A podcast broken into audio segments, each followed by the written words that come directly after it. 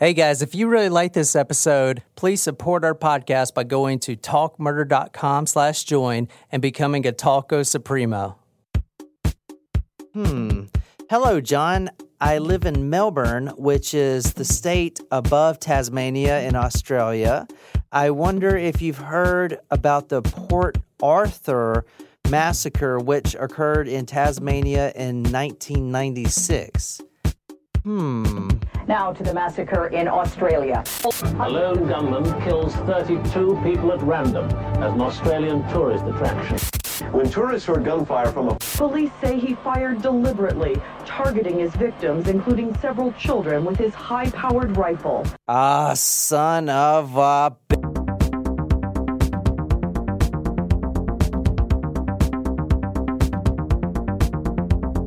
Guys, guess what? What? If you're listening on today, Taco Tuesday, guess what day it is?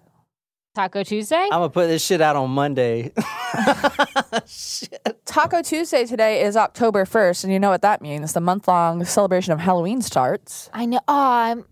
Dang it! I should have taken out all the Halloween stuff I have, which is not much. I cannot wait to a Halloween story. Remember last year? I was like, "This one isn't bad, guys. I promise." That uh, was and then and still is Yeah. etched in my mind forever. ten minutes later, drinking blood from a penis straw. Well, we were drinking, not Jell-O. drinking blood from a penis shop, but that Anyway, so if you're local to Charleston and you want to celebrate Halloween early with us, we are doing an exclusive event for our tacos, a tour of the city jail. Now, we only have 20 spots, and about few of them have been taken already. So if you would like to join us on October 18th at 8 p.m., please make sure to reserve your spot, like the event, and answer the question, aka RSVP, so that you can reserve your spot. because as you guys know, we talked a lot about the jail during the Lavinia Fisher, La, Lavinia Fisher, Lavinia Fisher, Lavinia. Lavenia! Fisher, um, Lavinia story. Uh, so there was a lot of interest about doing the tour afterwards. So we're super excited. I think it's going to be a blast slash scary. So we're going to be getting some drinks before and after the tour. Also, John, you are not going to be standing anywhere near me th- during this entire event because you are going to try to freak me out. No, the jail is gonna freak you out. Yeah, I don't and have to do shit. I don't need True. you poking and prodding. I'm at gonna me. wear I'm gonna wear a uh, pentagram shirt, and I'm gonna try to invoke demons into the tour. and I'll follow closely behind you with I'm gonna be speaking Latin. my cross, Cross and holy water holy water, and rosary beads. rosary beads, and um, with my scapula. Wearing my, I will be wearing my scapula. Scapula. What's a scapula? Oh, I thought he said spatula.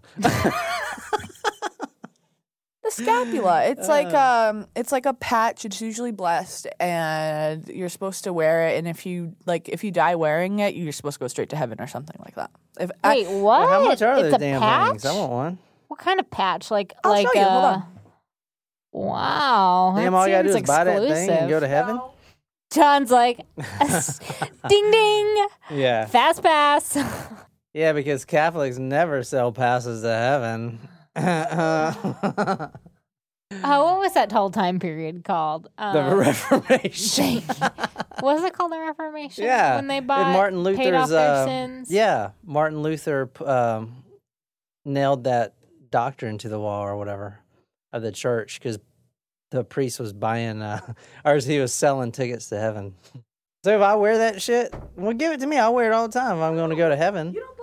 Why don't you just wear it all the time? Jen, there's so much shit that could happen right now, and you well, could die. I get scared that I'm gonna choke that when I'm microphone sleeping could with it. explode. Is it is that ribbon wrapped around it? It's like a string. Um, there were images on it. I don't know what happened to them. Did, was that from like a confirmation or something? Uh, no, I think I got this in like the third grade, and the, a nun came and passed them out. I wear it during the day, and then at nighttime I put it on my bedpost because I'm afraid that I will like strangle myself because I move around in my sleep. Yeah, but then you'll go to heaven. Isn't that the point? See, now if there's an earthquake, your bed will go to heaven. but oh, but you're on the bed, so I get your I get your thinking there. It's very smart. It's a transportation. Yeah, transportation mechanism. All right, you guys can make fun of me. It's fine. I've never heard of it. Uh. really? No. I know that we're doing a taco special. For Lauren. in Australia. Good day, Lauren. But that's about all we know. It's probably daytime there now. Yeah. All right, Nicole. So, how much do you know about Australia? Um, I know that they have a lot of very large bugs and reptiles and lizards that make me maybe not want to go, but otherwise Australia seems really cool. Australia originally started as a colony for prisoners. Mhm. And it was um shoot, I did a whole project on Australia like two semesters ago and I Prisoners from where? London. England. But there's they're different um provinces. They're kind of like states for us. Mhm. And also they have a game called footy that's a mix between soccer, rugby, and American football. And gambling is legal there, and there's all kinds of gambling stations. And we had those really cool um, Australian snacks. Remember the Lamingtons? All right. So, Nicole, our third place geography bee winner, Nicole, Mm-hmm. we're smack dab in the middle of Australia. Mm-hmm. Okay. If I was to drive, which direction would I have to drive in order to get to Tasmania? South. But it's an island south of Australia. Southeast. Ah, see, I was, that was a trick question there. I was Yeah. going to say, well, you can't drive to can't, an yeah. island. Ah, I was going to ask you if you wanted to phone a friend because I knew that. Nicole, third Thank place you. geography bee winner. Thank you. That was good. That was actually really good. Thanks. Because before this story, I didn't know anything about it.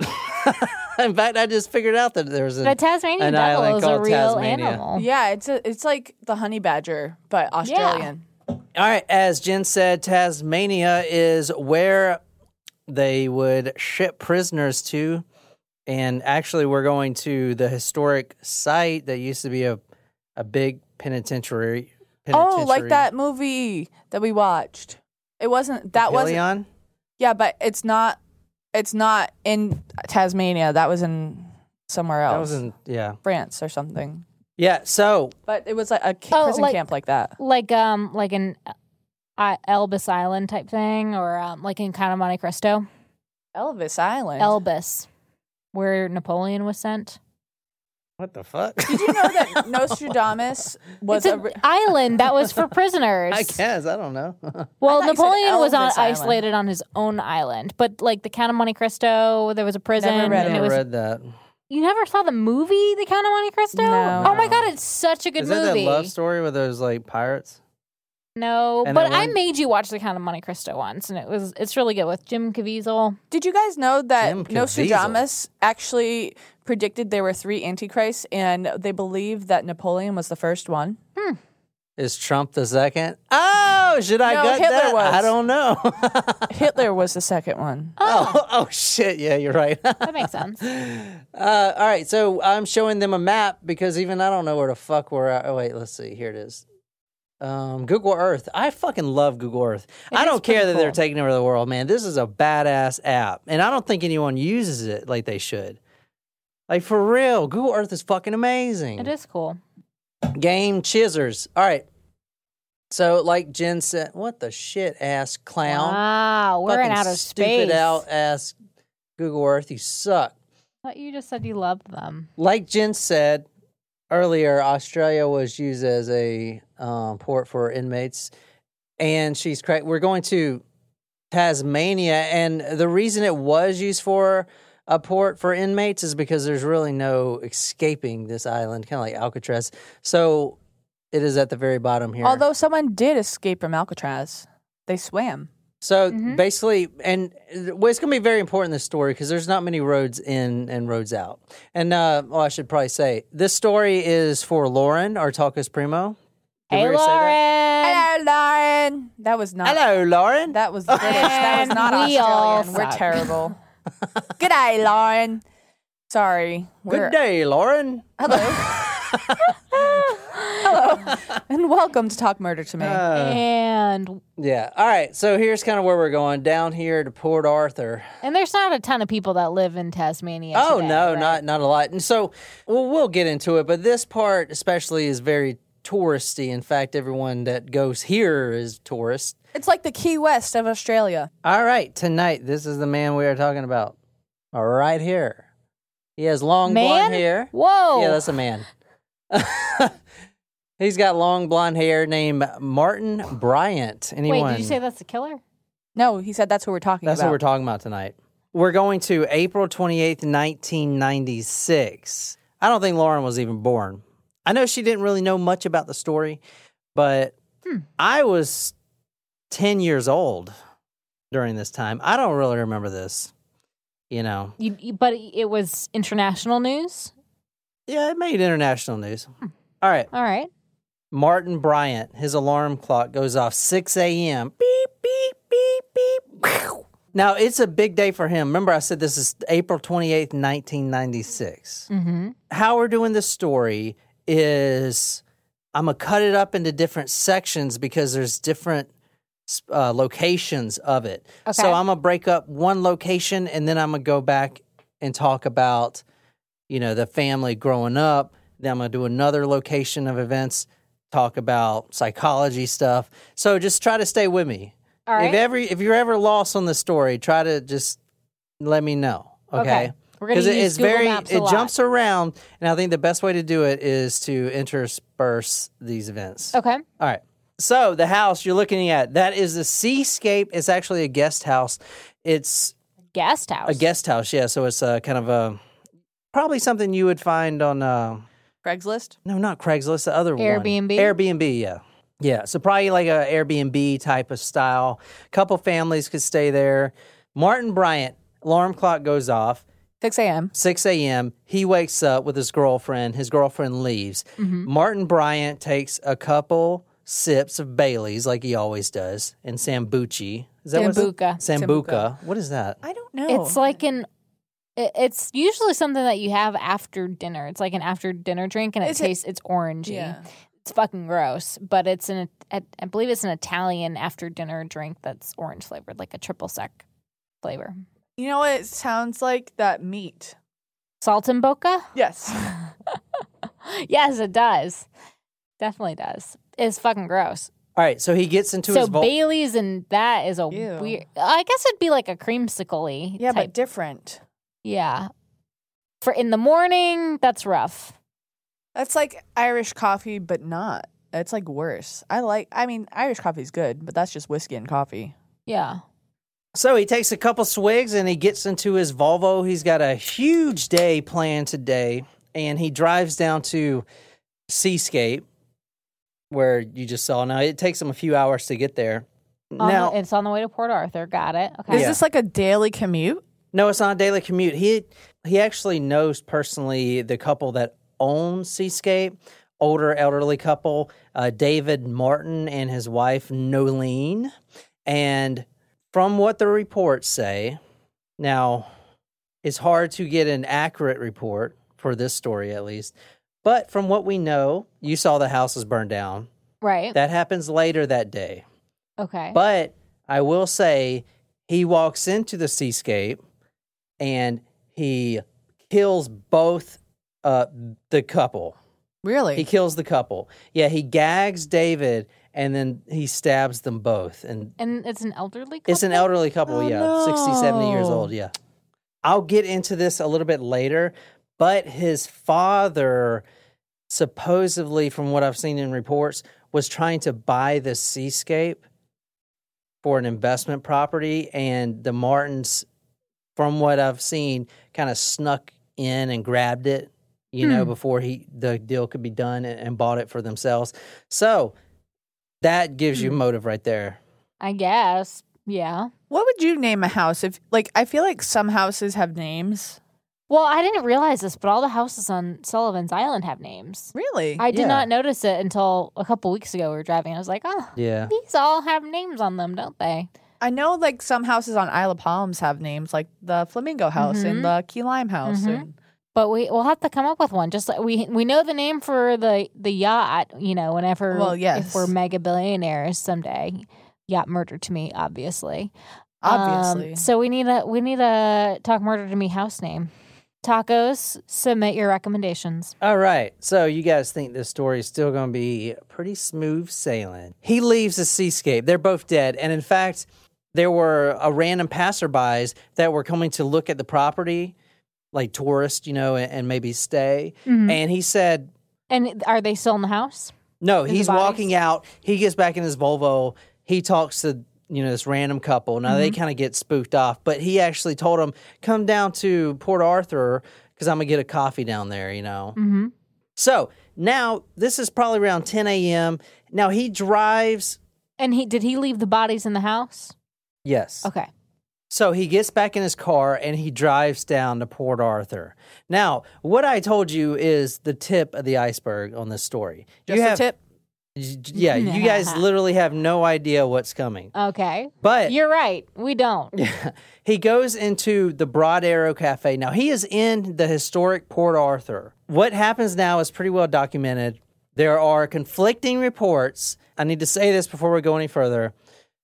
This story actually has a very large conspiracy behind it. Really? Yes. Um, I love but I'm not going that route. But are you going tonight. to just touch on what we're I'll touch on it. And if this episode is popular, if you guys share this episode and subscribe and love this episode like you guys have been doing it, and request me to do the same story but in the conspiratorial mind, I'll do it. cool? Oh, I like Because that it's word. Yeah, it's a huge story. You know? That's a good words with friends. Yeah. Word. No, it's more than seven characters. It, words with friends. Words can only be seven characters. Well, no, not only, but You're only I giving. mean, you can build up a you can build up that word. Oh, see, I, clearly I don't play just because I'm terrible at it, and I got tired of losing terribly to you guys. That's how I felt when, with John recently. It's fine. Martin Bryant, he walks into the Broad Arrow Cafe, and I'm going to show you pictures, there's videos and everything. Now, the videos I'm putting on talkmurder.com supposedly are banned.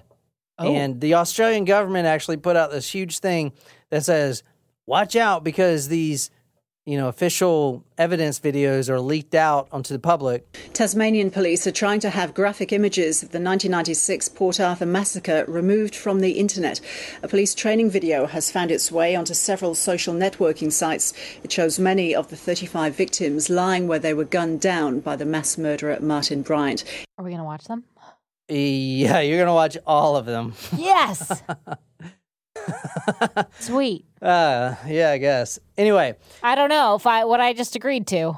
Yeah, I would like to point out that you agreed to it.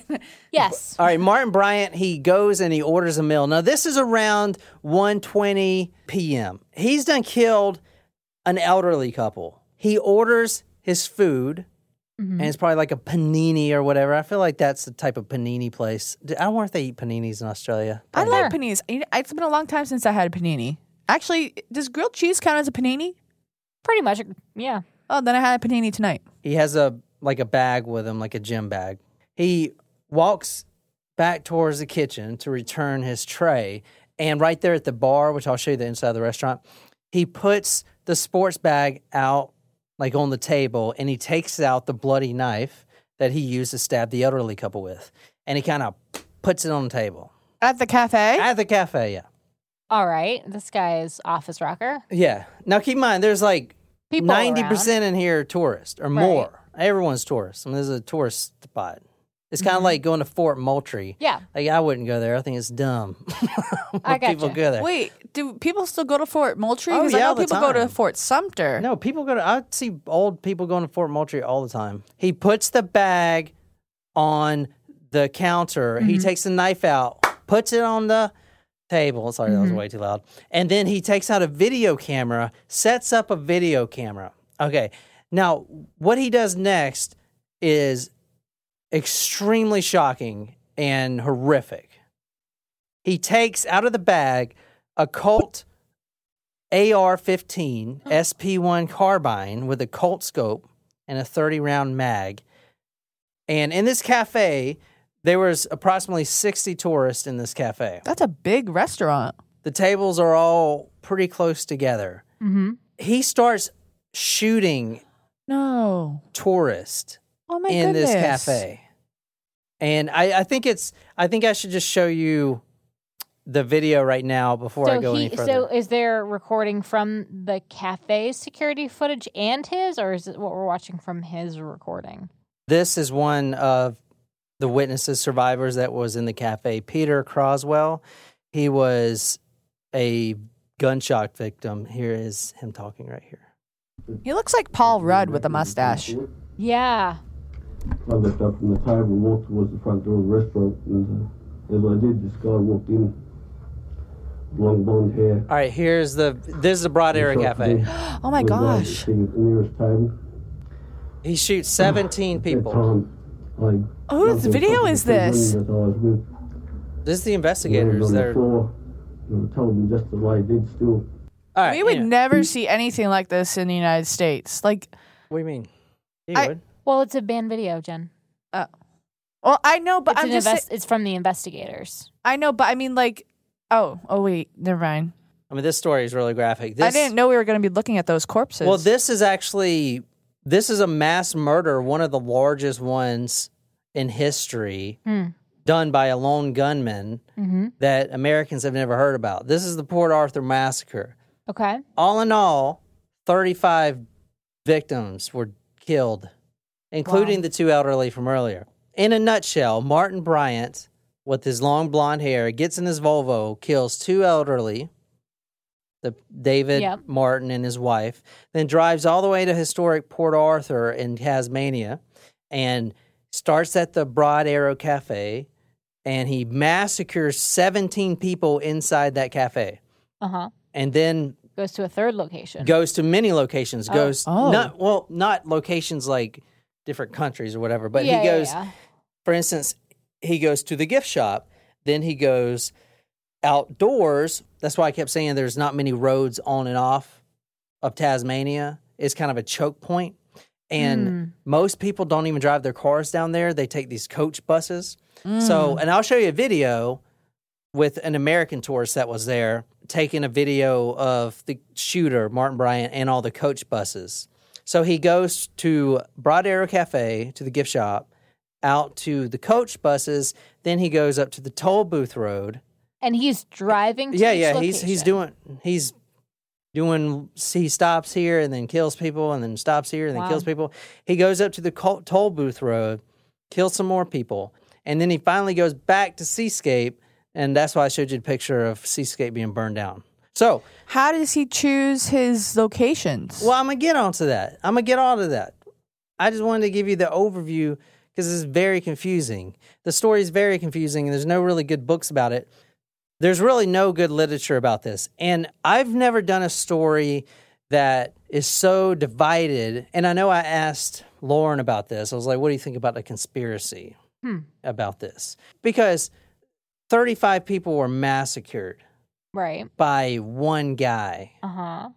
very quickly. Mhm. Okay. And then right after, Australia has this huge boost in gun laws. Okay. That's the, the seed of the conspiracy.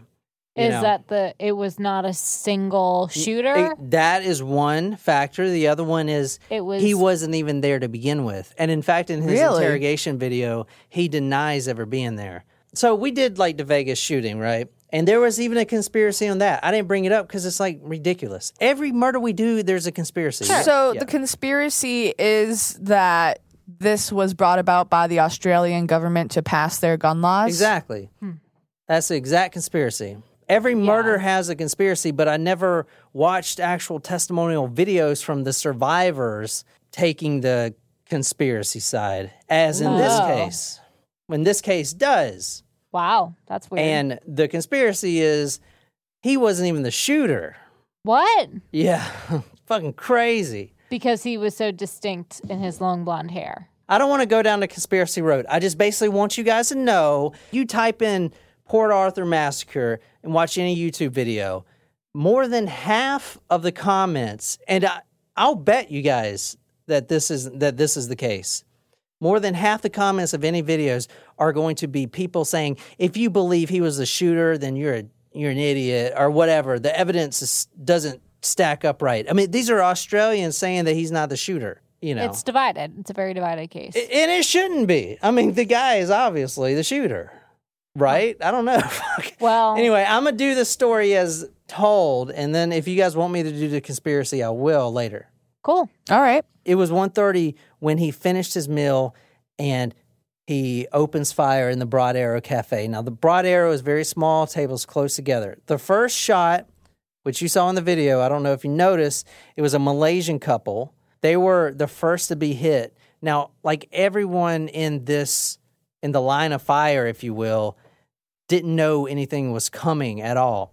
And in fact, you'll hear one of the survivors saying, she still had like her thumb in her cappuccino where she was like, you know, how you stir it. Oh. I couldn't believe my eyes when I saw two Asian people. This is Wendy Scurr. You're going to be hearing from her testimony here in a second. I pulled her interview testimony from a conspiracy conference, but she was there during the shooting. I just had to put that disclaimer in there. She was a tour guide at Port Arthur and a trained ambulance officer, basically EMT. Mm-hmm. She was 50 meters away from the cafe when the shot started to happen. Sitting on their chairs, one holding a knife and the other with her finger through the cup of a cappuccino, and they had been shot straight through here. They hadn't known what hit them. It was so sudden. So it's like she didn't even know. It was so quick that no one knew what was happening. I want you guys to remember that. Okay. It was really quick. Next to be hit was a guy named Mick Sargent. The bullet actually grazed his scalp and knocked him on the floor. Finding another man who'd been shot in the head, and he had a piece of dirty rag over it. He said, Do you want to have a look at it? I said, No, leave the rag there. I said, He said, I don't know whether the bullet's gone through my brain or whether it's I just, you know, creased the skull. So uh, that was nothing to what I was to find later. He was actually a survivor. The fourth shot was a 21 year old named Katie Elizabeth Scott, and she was shot in the back of the head. She died instantly. The weapons that he's using for this massacre are automatic rifles, AR 15s, like kind of these battle rifles almost. Very high powered rifles. Sergeant Gerard Dutton of the Tasmania Police Ballistics Section. This weapon's a 223 caliber uh, Colt self-loading rifle, model AR-15. Um, this was the weapon that was used in the cafe where 20 people died. Um, this, this particular gun fires a, a bullet at about, around about 3,200 feet per second. This was one of the guns that, that the offender used um, at the various scenes at Port Arthur. Next was the 28 year old New Zealand winemaker Jason Winter. And I looked up a little bit about his story, his background. It's pretty sad. He was kind of a, uh, a very, very talented winemaker from New Zealand. This is him right here. And uh, Di- it says Daida Hero winemaker Jason Winter at a wine tasting. You know, young guy. A sommelier, perhaps. One of the unique things about this story, as you'll see in the papers, is a lot of the victims, the papers will say, you know, they died a hero. They were giving out bravery awards. I got this whole article that I pulled from a newspaper about bravery awards. It seems like every guy out there was jumping in front of mm. in front of the bullets, try to hide their wife and Yeah. kids, you know, try to like guard them or whatever. Yeah. So this is Jason Winter. He actually was at Hobart Moorilla Estate Winery. I don't know if I said that right. For about 10 weeks when he was shot visiting his wife. Her and her one year old son, Mitchell, and father in law were in the cafe, but they survived, luckily. His story is this from what I was reading. He was just walking into the cafe and he just spots his wife, his one year old child, and his father in law. And as he was walking towards the table, that's when the gunman started opening fire. And then he shielded his family and they Oh, wow. survived. So he was out of his family, he was the only one to to die. One of the next victims, Anthony Nightingale. He was a 43 year old loans manager from Melbourne. Melbourne. Melbourne? Melbourne? Melbourne. Melbourne. He was fatally shot in the neck and the spine. Mm. A couple, Peter and Carolyn Nash, they were actually in the souvenir section of the Broad Arrow Cafe when the shooting began. Nash, 32 years old, he was he died while protecting his wife. Now, this is an article from The Age. That's a newspaper that we'll be reading from a lot. I guess it's a local newspaper there. This is from October 3rd, 1997, so a few days after the uh, incident. He covered me with his body. Peter was the one who recognized the danger straight away and he tried to find the exit for us to get out, but he couldn't. When it came to the crunch, he just got me to lie on the floor and he covered me with his body. I know that if, if he hadn't have tried to physically protect me, I would have been shot too. This from the same paper that you were reading. This is the citations of honor. So these are all the victims and the things they've done. I'll put this on the uh-huh. Wow. talkmore.com. It's basically all the deceased in the cafe have been reported as jumping in front of the women and children, you know, and trying to protect the family and the loved ones, even strangers, you know. So it's that is like the only good thing I saw about this story is that, you know, there's some brave people still in this world. Uh, one witness, Philip Milborn, who was at the cafe, tells ABC Radio that, quote, he wasn't going bang, bang, bang. It was bang, and then he'd pick someone else and line them up and shoot them. Wow. Yeah. Ooh. It wasn't just like a spray of bullets. It was Exactly. It, wasn't was a madman. Oh, it is a madman, but he wasn't going in there, targets. you know, not Bonnie and Clyde Right, thing. right, right. Where we are at right now, just in the Broad Arrow Cafe. Now, this is going to be very important with the whole gun law thing. I'm going to briefly touch on, but I'm definitely not getting into that territory. Mm-hmm. But we have 12 people dead just within this cafe area. Right. Plus How two long? that have already And died. two and 10 injured. 12 dead, 10 injured. How long did that take? The first bullet to right now, 12 killed, 10 injured. Like how long did that would that take? Seven minutes. from from when From the first bullet, bullet, first bullet to the last bullet. first bullet fired to the last bullet in the cafe. a minute. Well, he was targeting. He wasn't. He was saying that it wasn't just like bang bang. It was like he was targeting his different people. So I'd say take a little bit longer. So I say seven minutes. 12 people dead, 10 injured. 15 seconds. What? Yeah. You see what I'm getting at with the gun laws? I'm not getting into the gun laws, but you see one of the reasons they they have to ban automatic rifles and stuff like that. 12 people dead in 15 seconds. I'm just saying, I'm not going to get into that portion, but that's crazy. That's a lot of people dead hmm. in 15 seconds. Especially if he wasn't just spraying the room. Exactly, yeah. So that's almost like a JFK more than one gunman type of thing. Now we have the conspiracy nut. I think I am going to have to do a second episode on this. But I mean, that is one of the but if you're, conspiracies. I mean, I get what you're saying. Like, if you're, Exactly. you can still target and at least have an accurate shot with Yeah. a with an automatic weapon and still. Yeah, that's true. You don't have to like reload people. and Exactly. everything. And keep in mind the power of the weapons too. I'm gonna put. Oh a, yeah, you don't have to like pull the trigger all the way. You just have to like. It's a very No, I'm talking about the the firepower, the actual. oomph. I kind of want to go to a gun range, although I'm pretty sure the gun is the last thing I need to have in my hands. Second to a gun would be an axe, the axe throwing type of event, but I still want to try that too. I don't want to try oh, that either okay. because I think I would have an accident as well. Another reason for the gun debate is the power of these weapons because how the the crime scene investigators describe it and the EMTs how they describe it. It's not like plugging bullet wounds like you get shot with a 9 mil, he's got to plug the bullet wound. It's like it's like segments of flesh all over the cafe. As I was moving to the office to phone the ambulance service, I trod on something. It seemed to crack under my feet. It was the skull of a young woman. She'd had the top blown off her head, and to my horror, when I looked down, her brain was lying in a bowl of chips. It had fell out of her head, and she, as she fell to the floor and went into the bowl. I thought to myself, then I can't take much more of this. I covered the bowl with a tea towel. because the sheer power of the bullet rips off flesh. How would you does that, does that make sense? It's not like you know one bullet, like a small hole, like a pistol. It's How like would- it rips flesh off. It's a very high power rifle. How would you compare it to a shotgun shot? Like I know when you were talking about like the murder in Marple, when you're like the shotgun, if you get hit by the shotgun, like your head gets blown off. Like how would it compare to that, or does it? Not really, because all right, how a shotgun works is a shotgun at close range. Yeah, it would, but shotgun breaks up the shell, so you get The shrapnel, hit yeah. shrapnel everywhere. This is just that one big ass bullet, and it just your whole leg, parts of your leg will just come off. A shotgun's going to spray you everywhere. Well, I would mean, like to. It's it hard too- to save someone's life if you know half their chest is missing. Yeah, that's true. Is you know what I'm saying? Is it too early to state my opinion on that? On what? On the automatic. Oh, I don't care what you believe. You can state if you want. I'm not getting into this thing. Well, I just want to say is that I don't think that that civilians need automatic rifles for self defense. Right? don't don't get me into this. And I hope you understand, Alan.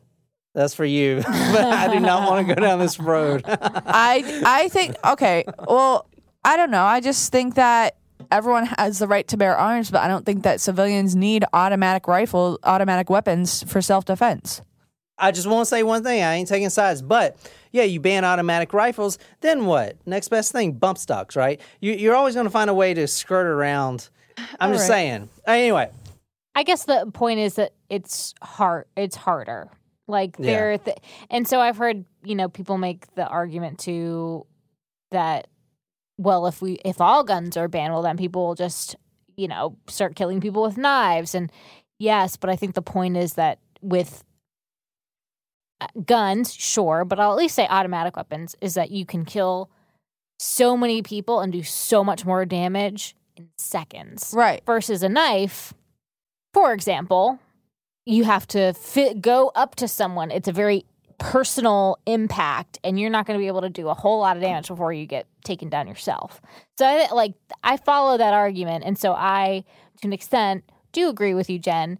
I don't think that guns should necessarily be banned in the United States, Right. but I do think it should be at least made harder, if not. Autom- there is no purpose for a civilian to have an automatic weapon. 12 people killed, 10 injured, 15 seconds. He walks into the gift shop, which is connected, which I'll show you in the video.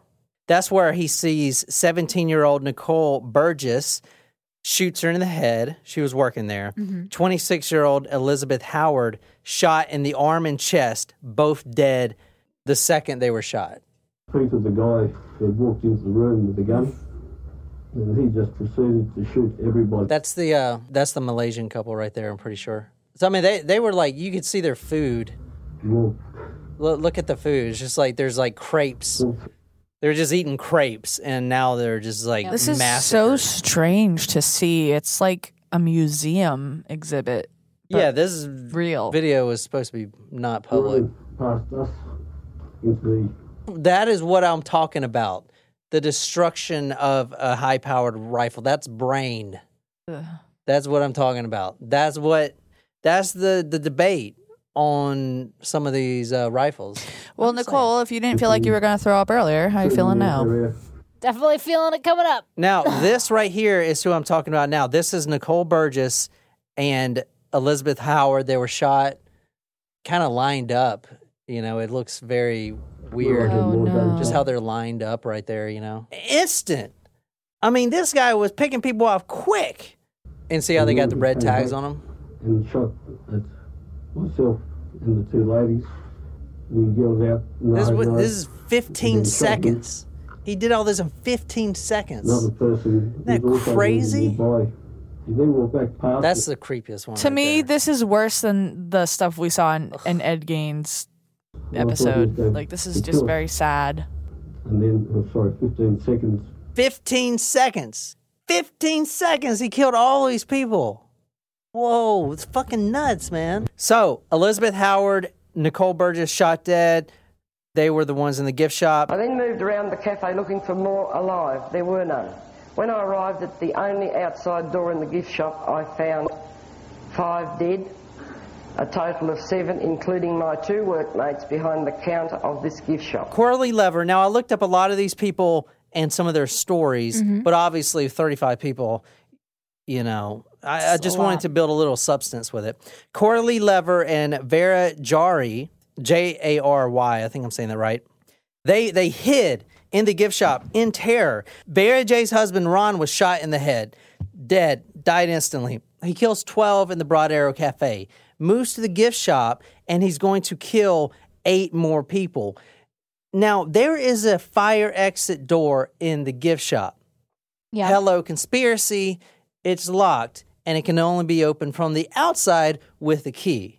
When I walked into this area here, I found all these dead. In fact, these three were piled up on top of one another. They were all dead. And that was the only outside exit door to that part of that building. These two girls, there's two staff members, this is the counter. They knew that door wouldn't open. It, been, it was broken. And they, they hid there. But had that door have opened, those two girls would have led those people to safety. Doesn't really make sense for a fire door. No. But you have people pushing on this fire door frantically, about six people trying to break down this door as the gunman is coming towards them and they can't get out. because the only way out is in the front and the gunman's walking towards them. He mm-hmm. kills every one of them because that door was locked. Okay, hello, conspiracy. Out of all those people, Caroline Nash survived by hiding under her dead husband. All these people were trapped in the gift shop. All in all, right now, we have 20 people dead. We have 12 injured. Okay. Last time it was 12 people dead, 10 injured, 15 seconds. Now, 20 people lay dead, 12 injured. What do you think the time is? How many seconds since the first shot? A minute. Uh, I'll, I'll still say a minute, I guess. Four minutes. 90 seconds. Oh. So, who is this Martin Bryant guy? The guy that shot up Port Arthur.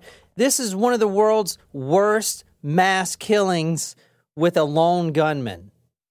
It's awful. And America really doesn't, or at least our generation doesn't really know about it. I sure as hell didn't know about it. No. I don't. And But honestly, there are so many mass shootings that it's Yeah.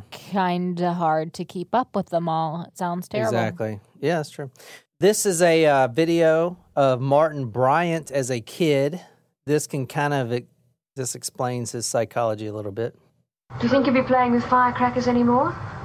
Yes, Don't you think you've learned a lesson from this? Yes, but I'm still playing with it. Maybe I should give you some context with that. That was a that is a video of Martin Bryant as an 11 year old, I believe. He was he burned himself playing with firecrackers. So that's like the first known video of the shooter that we have. In order to control Martin, he was very wild, ADHD on high, right? Mm-hmm. Turned all the way up. His parents would actually chain him to a tree. Oh my Oh. goodness. I was just about to ask if he was getting any help, but that certainly doesn't help. Nope. Was he on medication? No, but he damn well should have been. He was, quote, annoying and difficult, very difficult. He was bullied as a young kid, as a young bloke. what I started to put together in my own mind was at first he was bullied, then he kind of started to be the bully. Mm.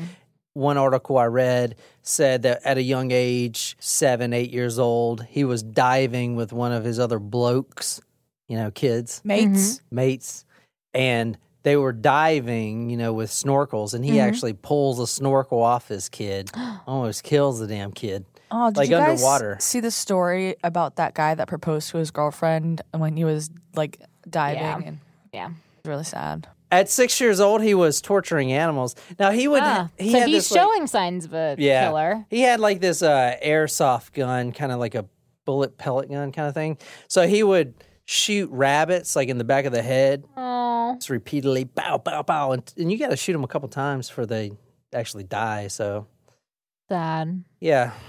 And and one report I found, he went to school one day, like sixth grade, seventh grade, or whatever, and contorted his face the entire day for no reason. Like, eh, you know, when the teacher's like, if you keep your face like that, it'll stay permanently. Mm-hmm. He did that for the entire day and didn't talk to anyone. He was like, eh. Sounds like a weird kid. just super fucking weird. yeah. Okay. Troublemaker. He's a troublemaker, disrupting everybody. All right. Ugh. All right. An I could never be a IQ. IQ of 66. Me either. 66 was his tested IQ. That's really low, right? That's extremely low. Yeah. That's average is 100. that's on the borderline of what uh, psychiatrists would consider mentally retarded. Hmm. Okay, 68 is like from what I've been reading, at least in Australia, like the okay. kind of thing. So and So he had 66, so he could. yeah. So he he definitely had some sort of learning disability. Oh yeah, very much so, and he's very hyperactive. He never did receive uh, the kind of support and help which This is Professor Paul Mullen, a forensic psychiatrist that actually interviewed Martin Bryant. hope would be offered uh, to an intellectually disabled young child. One of the things that kept coming up by multiple reports, psychiatry reports, and I think this sums up Martin Bryant really well, is you saw the picture of him, correct? Very good looking guy, extremely good looking. Well, I'll show you a picture. Well, he, yeah, go back to it. He looked uh, very effeminate. I mean, he's like he has like a man's body type. He's like bro- broad shoulders and stuff like that, but his hair and facial features, um, at first glance, couldn't. I have this tell. theory that if you cut her hair off, she'd look like a British man. All right. Well, anyway, most people, Excellent. most quote. Most of the blokes in Australia would consider him a good looking guy, and the the blokies, the women, Wait, can or the can- blokers. put- put What's again. women's called? Blakes. Women. The Blakes. The way that I've seen it described in multiple psychiatry reports about Martin Bryant is that he was such a good looking guy, you know, with his long blonde surfing hair and just a really clean cut guy, that the expectations of talking to him. So if you were to go up and talk to him, you would you'd have these certain expectations where he was, you know, a cool guy and smart, intelligent, you know, could hold a good conversation. And the reality was completely different. Hmm. He was very weird, very odd, couldn't hold conversations, would try to force conversations. People would try to get away from him as quickly as possible. He was very odd, very weird. Right. And he wasn't intelligent, obviously. He was IQ Very of 66. IQ. He was like a child. So you'd go up and talk to him, you're thinking you're talking to a cool guy. He's like a 10 year old child. His personality did not match his looks. I've seen this several times. A lot of people had said the same thing. Now, this is Robert Wainwright. He is the author of a book called Born or Bred. It's kind of the it's the uh, kind of like the uh, biography of Martin Bryant.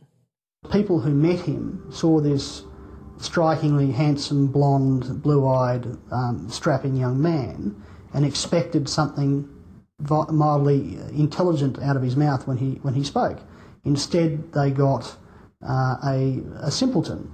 All right, so that is basically him in a nutshell. Now, let me So he had signs of low intelligence, Very low odd intelligence, yeah. behavior, ADD, ADHD, very wired. and animal cruelty. And so one day he just decides he's going to go do this. Now, let me talk about the car park. We're going back to the murders. Then I'm going to talk about one of his very eccentric relationships, very weird, very strange relationships that will describe more of his personality. Now, we're back at April 28th, 1996.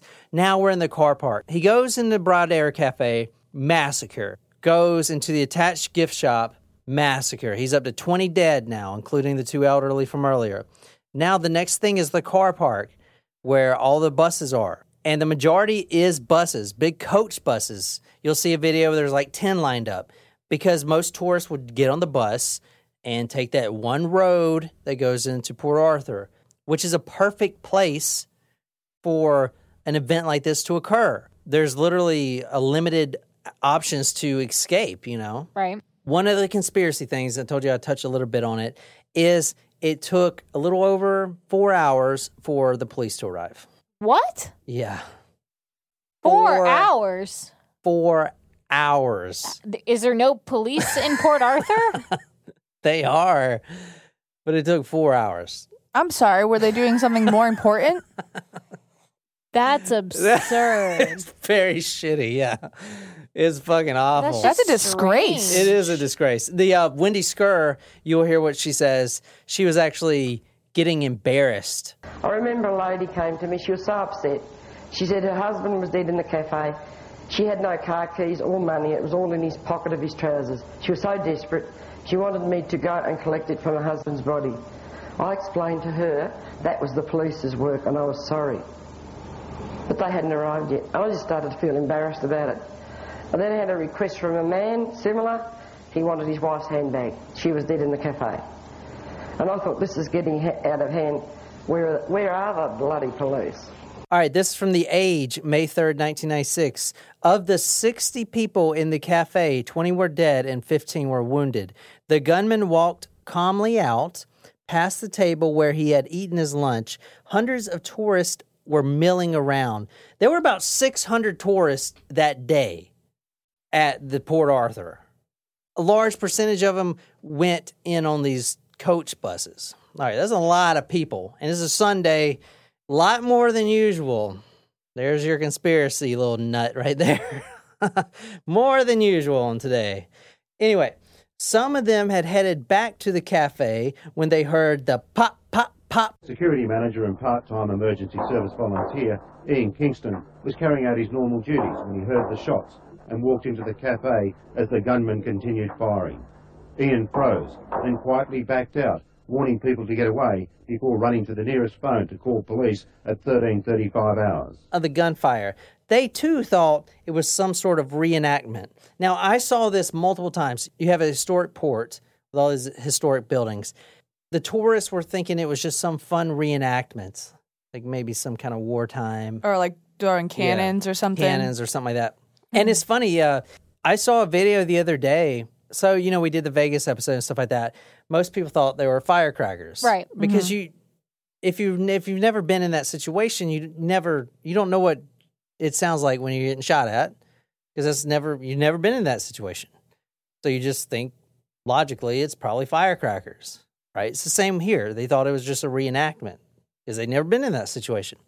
But anyway, kind of interesting. I saw a video the other day. I think it was like New York or something downtown, and a mass of people it was like this little CCTV camera or whatever, and there was like a truck that backfired. Literally, everyone just started flooding the other way, thinking it was a gunshot. That's Yeah. crazy how cultures change. Yeah, it's kind of crazy, isn't it? And I saw that and I was like, man, that's nuts. Many people in the car park, which you're going to see in a minute, started to hide in the buses. Out of the Broad Arrow Cafe, you got basically a parking lot with the buses, and then you got nothing but the bush, as those blokes in Australia call it, and then literally the edges of the island. You know what I'm saying? The ridges of the island. Mm-hmm. There's like nowhere to go.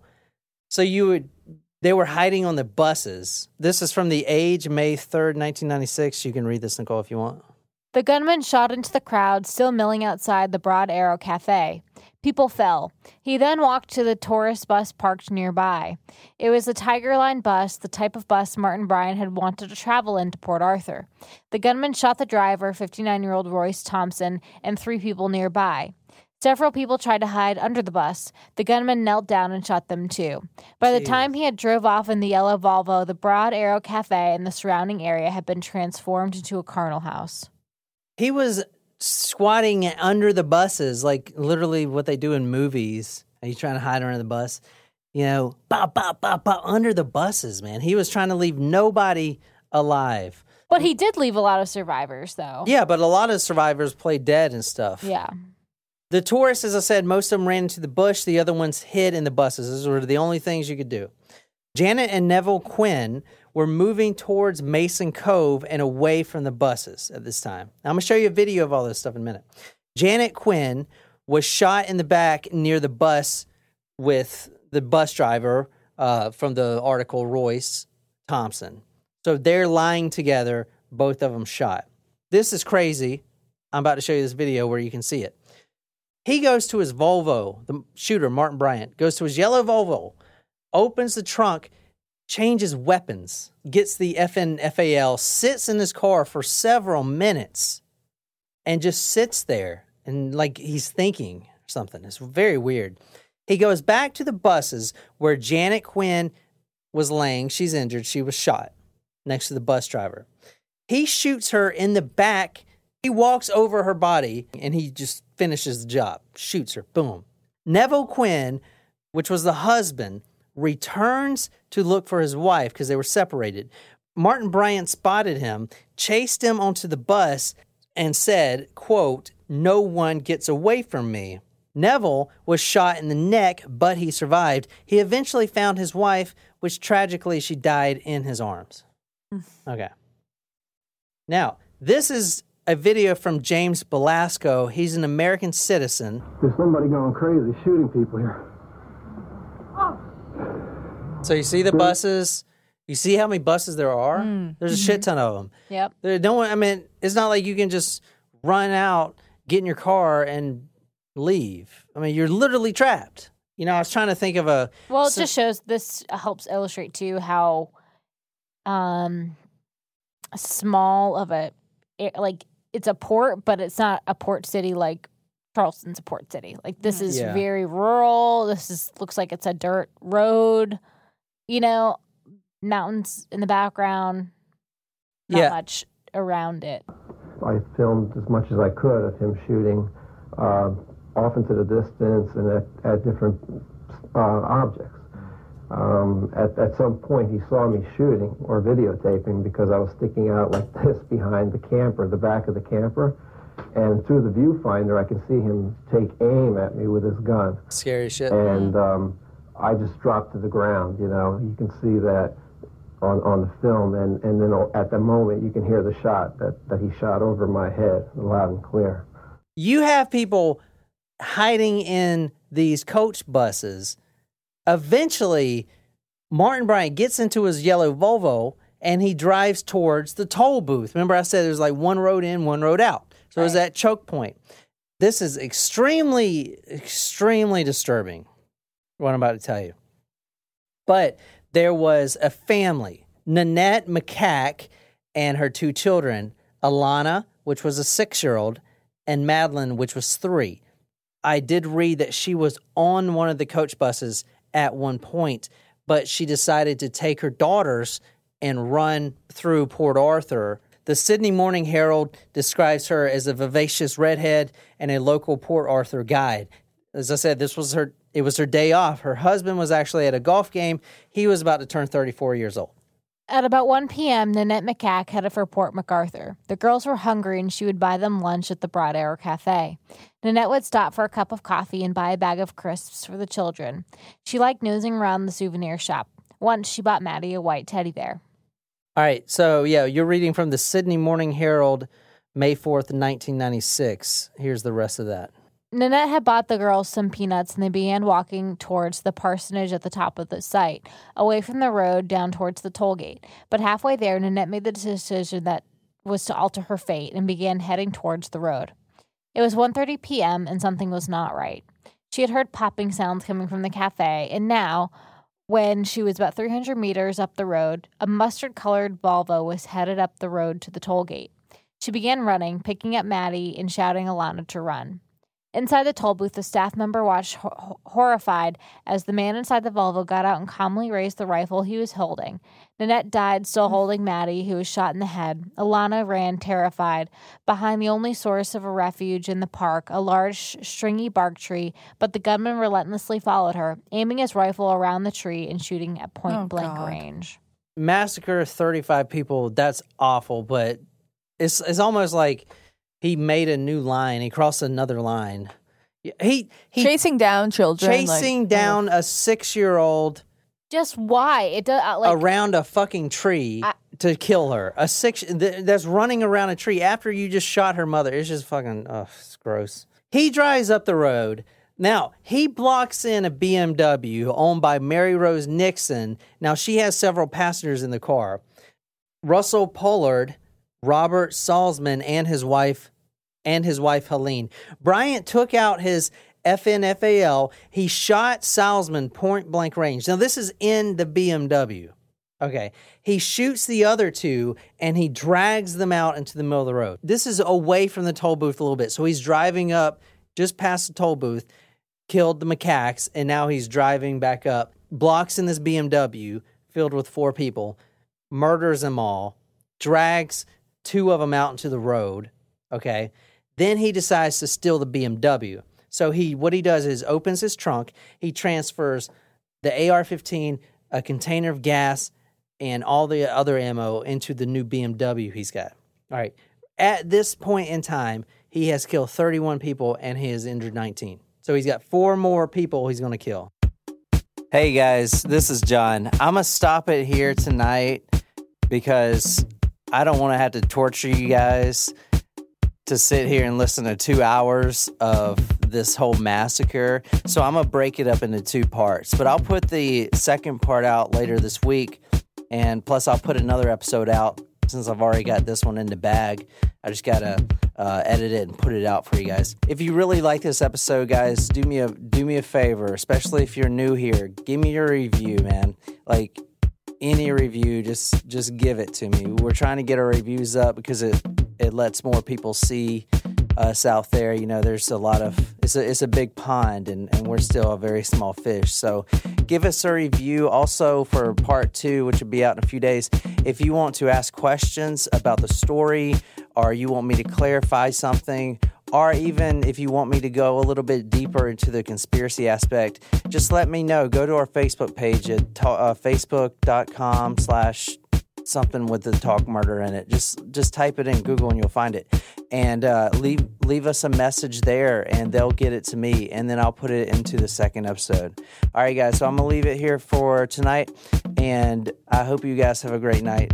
And look for the part two, uh, probably tomorrow or, or late the next day. All right. Thank you, and good night.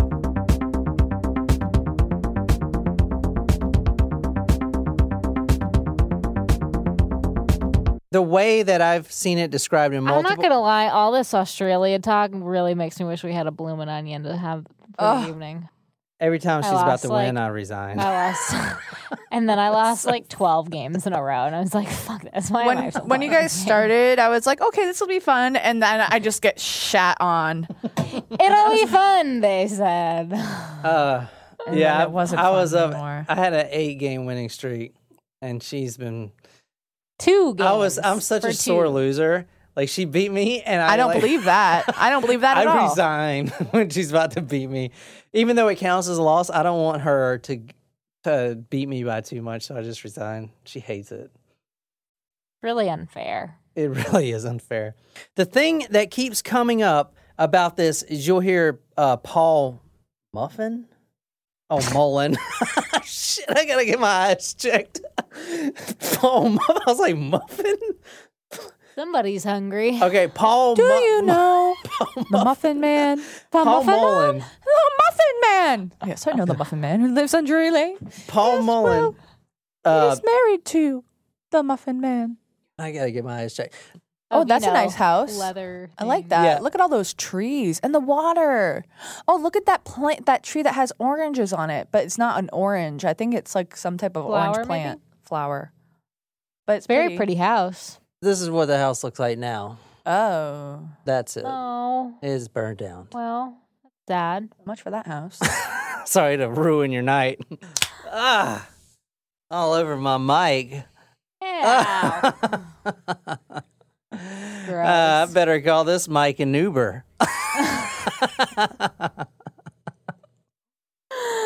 Ah, it was funny.